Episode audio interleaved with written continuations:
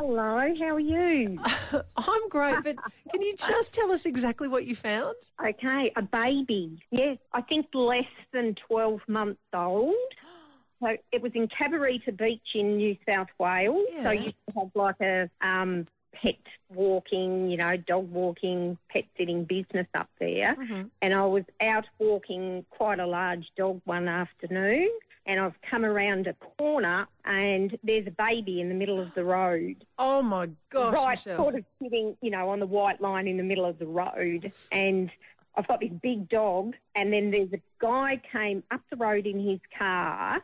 He stopped in front of, you know, the baby, and he's looked at me, and I've kind of looked at him, and I've put my hands up in the air to say, you know, it's not my baby, and he drove off.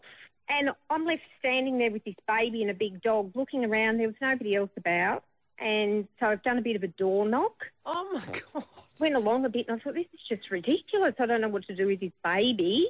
And this other man came out of his house across the road and I said to him, do you know who this is? And he goes, no, I've never seen it before. And I go to him, not the dog, the baby.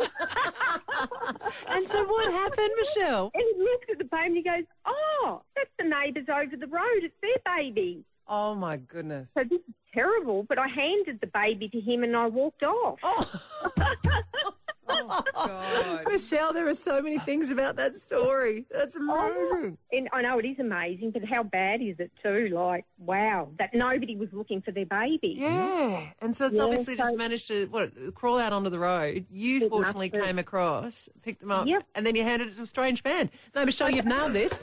I have nailed it, and you know what? I think it was one of the highlights. I think of my life. Michelle, have you have you checked on this baby again? Like, have no, you- I have haven't you- because no, I'm obviously I moved because I moved to South Australia, but you know, I of never this? Yeah, to get away.